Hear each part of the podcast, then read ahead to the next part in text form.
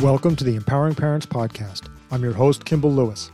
Our website is empoweringparents.com, where you can sign up for our newsletter and find all of our parenting content, including the Total Transformation Program, which is the number one child behavior program of all time. The Total Transformation Program was developed by child behavior expert James Lehman and is a practical step by step guide that provides solutions to the most difficult child behavior problems. You can sign up and begin the program today at empoweringparents.com. Our email address is mail at empoweringparents.com. We'd love to hear from you. Welcome to this week's episode of the Empowering Parents Podcast. I am your host, Kimball Lewis, and today we're going to go through an article that's on, on our site.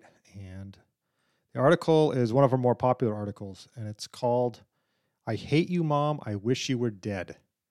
When kids what to do when kids say hurtful things. So, unfortunately, this is one of our more popular articles. Um, we get a lot of hits from this. A lot of people come to our site after Googling um, what to do when your child says, I hate you, mom, I wish you were dead, or some other very sort of personal, hurtful thing. So, uh, I'm going to go through this article and give you some ideas of, of how to approach this. And this is one of our very important articles for parents to to think about and to understand because the way you react to your child's hurtful comments is very important. So here we go. There are few things in the world that hurt a parent more than hearing their child say, I hate you. The words cut like a knife. The child you love so much and have sacrificed for in so many ways now hates you. I hate you, mom. I wish you were dead, is what they say. Or, you're the worst mom ever. Or, I can't wait to get the F out of this house. I hate it here. These words leave parents feeling a combination of hurt, anger, and resentment. And parents will naturally think to themselves, Don't you appreciate all that I've done for you? How can you possibly speak to me that way?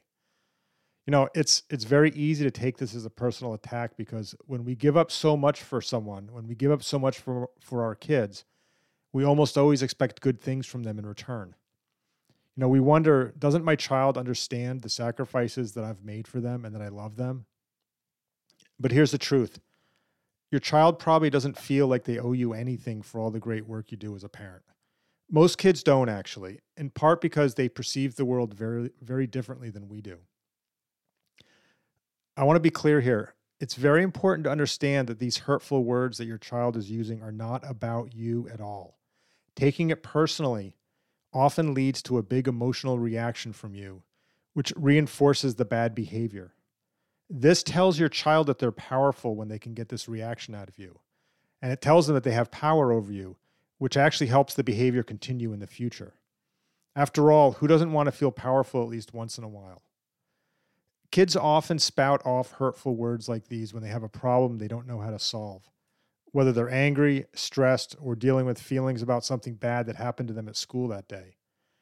Not being able to handle their problems leads your child to feelings of discomfort, and pushing your buttons and getting a strong emotional reaction from you actually helps make up for those feelings of discomfort.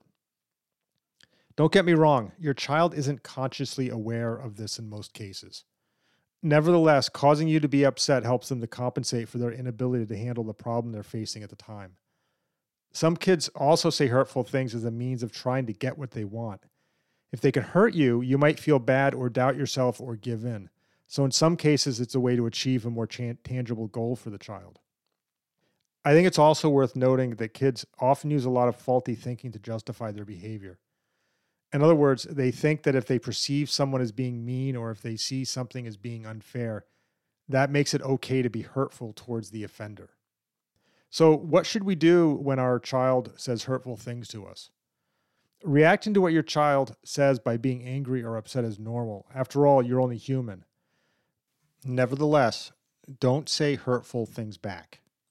Your natural reaction might be to say something like, Well, I hate you too, or Well, I wish I never had you. What do you think about that? But saying hurtful things in response sends your child the message that you are not in control it also models ineffective problem solving behavior for your child.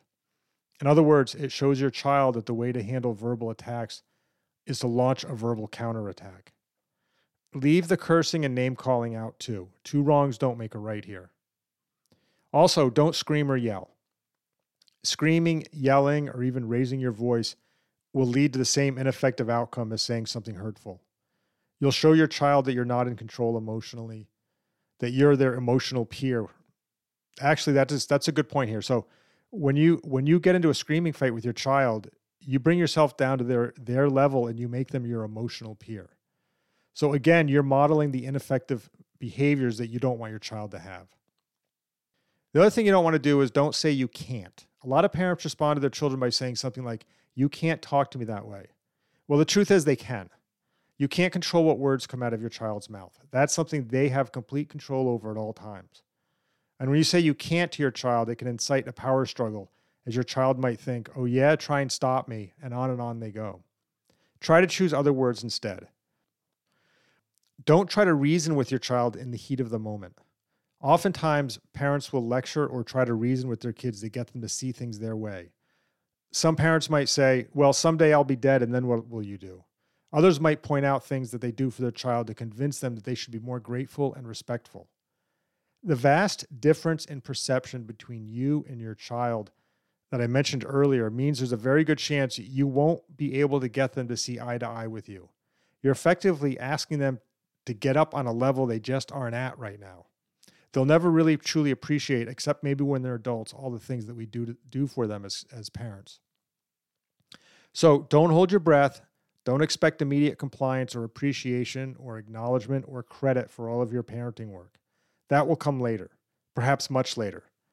And, when a kid is upset, they're not going to be able to really hear what you're saying anyway. It's wasted energy that's best spent controlling your own emotions instead.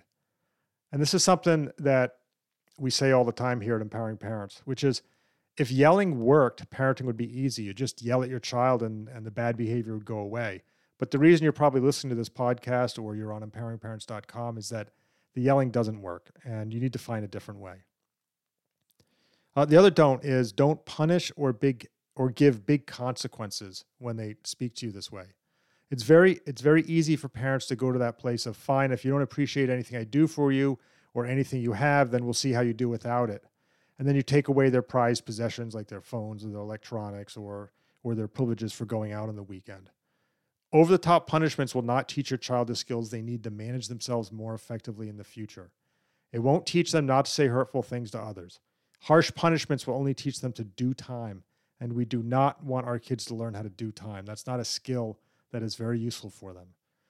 Consequences do not always speak for themselves. You have to step up to the plate and be your child's coach. So, not only do you do the consequences, but you need to help your child and offer them alternative behaviors uh, when they do get frustrated instead of yelling at you or, or saying hurtful things. So, here's a few things you can do when your child says hurtful things. You can stay calm. So, take a deep breath and think about what you're going to say and how you'll say it before you let the words out of your mouth. You can take your time. A long pause is fine, even during these heated moments. Uh, be aware of your nonverbal communication.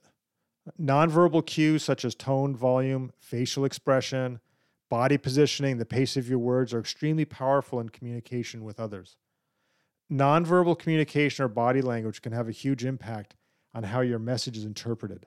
Try to avoid crossing your arms, putting your hands on your hips, rolling your eyes, or taking a f- too fast a pace when you're talking, for example.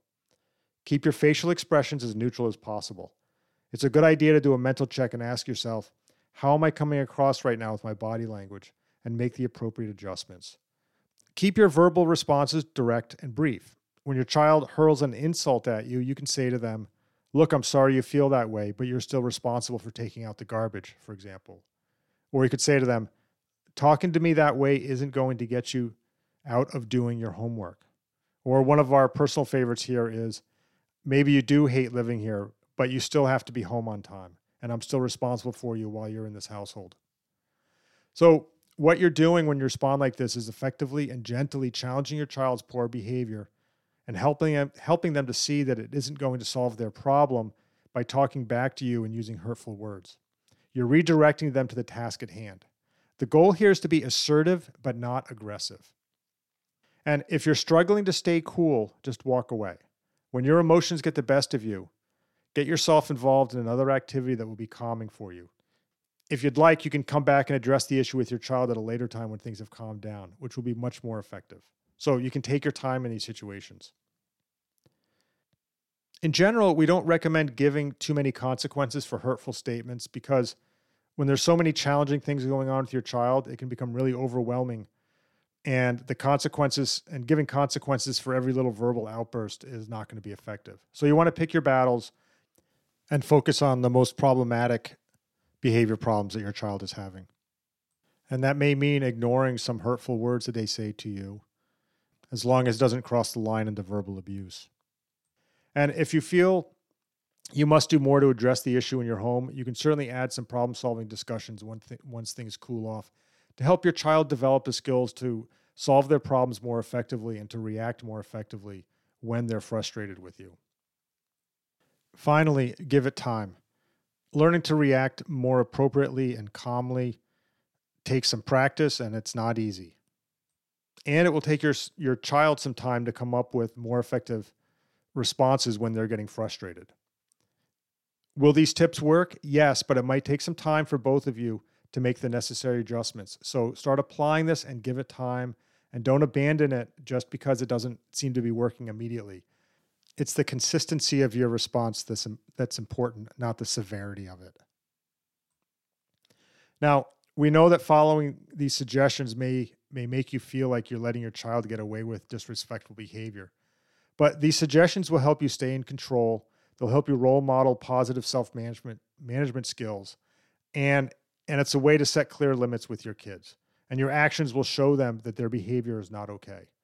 So try your best, stay consistent, and remind yourself that even though it doesn't always feel good, you're you're on the right track. Don't be too hard on yourself. We're not perfect at this. It's going to take us some time, and we're not going to be 100%. We just want most of the time to be responding effectively and we just want to minimize the number of times that we have the ineffective responses. Thank you for listening. Talk to you next week. Parents, if you like our content, please visit empoweringparents.com and sign up today for the Total Transformation Program. Total Transformation is the instruction manual for dealing with children and teenagers who are mouthy, disrespectful, or resistant to authority. In this step by step program, James and Janet Lehman show you how to change your child's behavior and take back control of your family with the exact techniques they used for over 30 years to get kids to behave appropriately.